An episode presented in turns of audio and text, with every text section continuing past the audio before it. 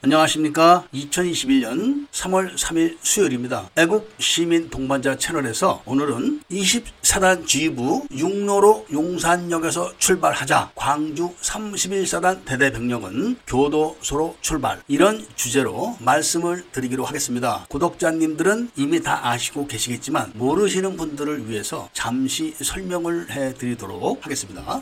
그러니까 천구백팔십년 오월 이십일 밤 이야기입니다. 이십사단 연대 병력들은 모두 다 열차편으로 광주로 출발을 했고, 그리고 같이 출발하기로 했던 이십사단 사단 지휘부는 출발을 못하고 대기를 하고 있다가 이십일일 오후 한시 삼십분경 육로로 광주로 출발해라, 이런 명령을 수령을 하고 광주로 출발을 한 사건을 말하는 겁니다. 그럼 그게 뭐 어때서 이런 이야기를 하느냐, 이런 생각을 하실 분들이 많은데 아주 중대한 겁니다. 그러니까 서울 용산역에서 광주로 출발을 해야 되는 이십사단 사령부 지휘부가 언제 출발을 할지 몰라서 용산역에서 대기를 하고 있습니다. 그런데 이십사단 지휘부가 용산역에 도착을 해서 대기를 할 때부터 광주에서는 이미 이십사단 지휘부가 통과하는 그 길목에 있는 군문교라고 하는 다리를 시위대가 벌써 이십일날 오후 두시부터 점령을 하기 시작을 합니다. 그런데 문제는 정작 그 길로 진격을 해야 되는 이십사단 지휘부는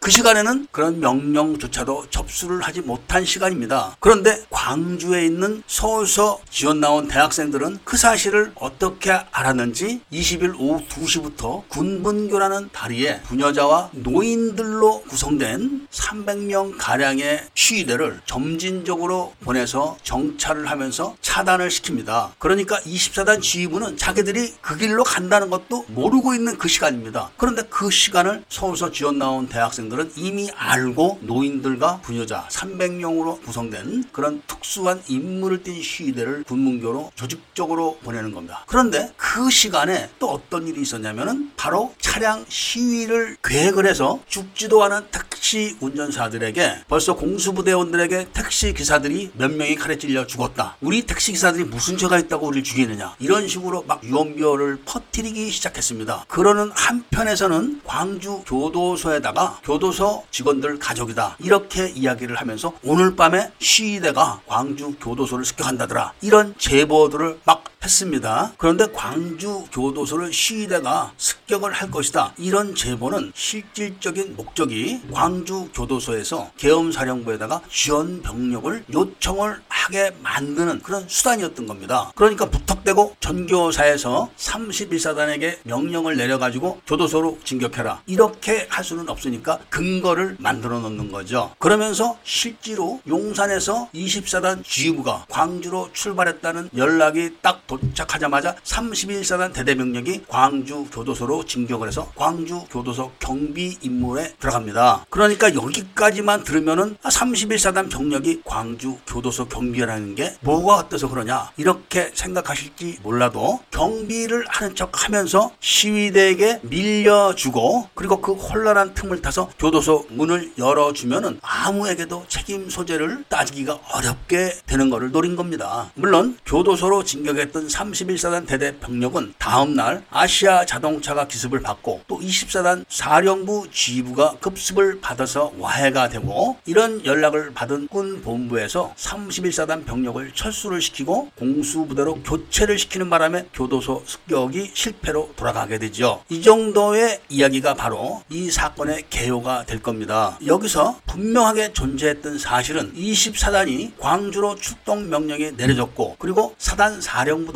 광주로 출동해서 지휘를 해야 되기 때문에 연대 병력들과 함께 용산역에 집결을 해 있는 상황, 그 상황에서 벌써 광주에서는 이십사단 지휘부가 철도 운송이 되지 않고 육로로 기동을 해서 군분교란 다리를 지나간다, 이거를 알고 이십일날 오후 두시부터 군분교를 수색정찰 차단을 했다는 겁니다. 뿐만 아니라 낮에 수색정찰과 차단을 해놓고 해가 떨어지고부터는 군분교에서 광주 톨게이트 스트레이트까지 방향으로 일 킬로미터 정도를 아스팔트를 뜯어내고 원목 더미를 막 갖다 쌓아놓고 그리고 불탄 자동차를 또 갖다 세워놓고 이런 식으로 이십사 단 지휘부가 그 통로로 통과할 때 장애물이 설치가 되는 겁니다. 그 장애물 설치 거리가 일 킬로미터입니다. 무려 일 킬로미터. 그리고 아시아 자동차에는 진입로가 네 군데가 있었는데 그 중에 한 군데만 남겨놓고 세 군데를 절개 절단을 해놓은 겁니다. 그러니까 장갑차나 탱크가 통과하지 못할 정도로 넓고 깊게 도로를 잘라낸 겁니다. 그러면 아시아 자동차 진입로 세 군데를 절개 절단을 하고 군분교에서 광주 톨게이트 쪽으로 일 킬로미터 정도를 장애물을 설치를 하는데 그 시간이 딱 열두 시간입니다. 열두 시간. 이 열두 시간 동안 아시아 자동차의 진입로 세 군데를 장갑차나 탱크가 통과하지 못할 정도의 넓이와 깊이로 잘라내고 그 다음에 군분교의 양쪽을 차단을 시키면서 군분교에서 광주 톨게이트 방향의 일 킬로미터를 아스팔트를 뜯어낸다거나 불탄 자동차를 시내에서 가지고 와서 세워놓고 그리고 원목 더미들을 막 갖다 쌓아놓고 이런 것이 계획 없이 저절로 되는 것이 아닐 겁니다. 군대를 갔다 오신 분들은 잘 아시겠지만 야간 작업으로 이렇게 하려면은 강제 노동을 해야 됩니다. 그러니까 일 킬로미터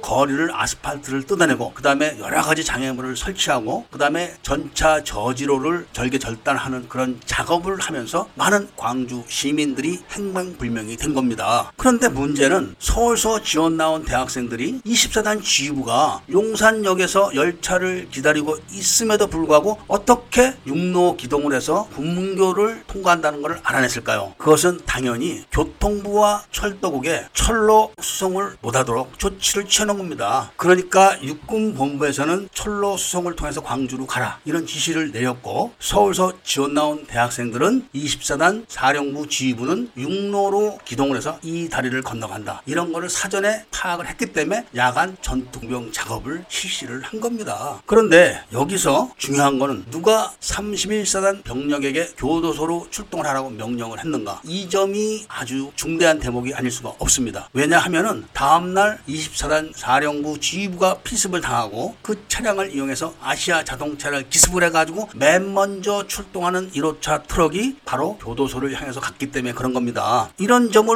확인해 본다면은 삼십일 사단에서 교도소로 병력을 급한 것은 우연이 아니란 겁니다. 천만 다행으로 아시아 자동차에서 서울서 지원 나온 대학생들의 서툰 작전 진행으로 차질이 생기는 바람에 교도소 습격은 실패를 하고 말았습니다. 오늘은 교도소 습격에 대한 이야기를 하는 시간이 아니기 때문에 교도소 습격 이야기는 이 정도만 하기로 하고 중요한 더 중요한 삼십일 사단 병력의 광주 교도소 출동 사건 이 이야기를 하려고 하는 것입니다. 그러니까 이십 일 오후 두 시에 벌어진 세 가지 작전 그러니까 군분교 점령 작전, 차량 시위 작전 그리고 교도소 진주 작전 이 세 가지 사건이 벌어졌었는데 그 중에서 차량 시위 사건만 보도가 되고 윤석열에 의해서 조사가 됐습니다. 그런데 군분교 점령 사건은 극히 일부분 그러니까 이십일 일 오전 여덟 시경 삼백 명의 괴한이 이십사 단 사령부 지휘부를 기습했다. 딱 요렇게 간단하게만 정리가 돼 있고 조사는 안 했고 더더군다나 마지막 삼십일 사단 병력이 용산에서 이십사 단 사령부 지휘부가 육로 기동을 하자마자 교도소로 진격을 했다는 사실은 아예 싹 빠져있고 보도도 되지 않았고 우익에서 오일팔을 잘하네 어쩌네 이런 사람들도 입 딱 다물고 있는 사건입니다. 그러니까 택시기사들에게 공수부대가 택시기사 세 명을 칼로 찔러 죽였다 이런 소문을 퍼뜨릴 때 누군가가 아 제가 교도관 누구네 가족인데 오늘 시위대가 교도소 습격한다고 합니다 이렇게 공작을 한 겁니다. 그러니까 이십 일 날 밤에 광주 교도소가 습격이 됐습니까? 그리고 그런 유언비어를 들은 사람이 있습니까? 아무도 그런 유언비어를 들은 사람이 없는데 광주 교도소에는 그런 유언비어가 교도소 직원 가족이라는 사람들로부터 전화 제보를 받아가지고 그 전화 제보를 근거로 해서 광주 교도소에서 광주 계엄 사령부에 신고를 하고 지원을 요청을 한 겁니다. 그런데 그게 오후 두 시인데 왜 하필이면은 용산역에서 이십사 단 사령부 지휘부가 열차가 아닌 육로 기동을 해가지고 광주 군분교를 향해서 진격을 할 때 삼십일 사단 대대병력이 광주 교도소로 진격을 했냐 이겁니다. 그 시간이 이십일 일 공 한 시 사십 분경입니다. 공한시 사십 분경은 바로 광주 시내가 불바다가 되고 있을 때입니다. 그리고 전투교육사령부에는 이십사 단 연대 병력들이 도착해 있는 그런 시간입니다. 그렇다면 정말로 광주 교도소가 습격된다고 판단을 했으면 이십사 단 연대 병력 중에서 일 개 대대를 차출해서 보내면 되고, 삼십일 사단 병력은 이군 사령부 작전 명령대로 이십사 단 사령부 지휘부가 통과하는 길목에 배치가 돼서 안내를 하고 경호를 했어야 맞는 겁니다. 그런데 이십사 단 사령부 지휘부가 통과하는 그 길목에는 삼십일 사단 대대 병력이 아닌 서울서 지원 나온 대학생들과 많은 광주 시위대들이 땅을 파고 길을 끊고 아스팔트를 뜯어내고 원목을 날르고 이런 작업을 했던 겁니다.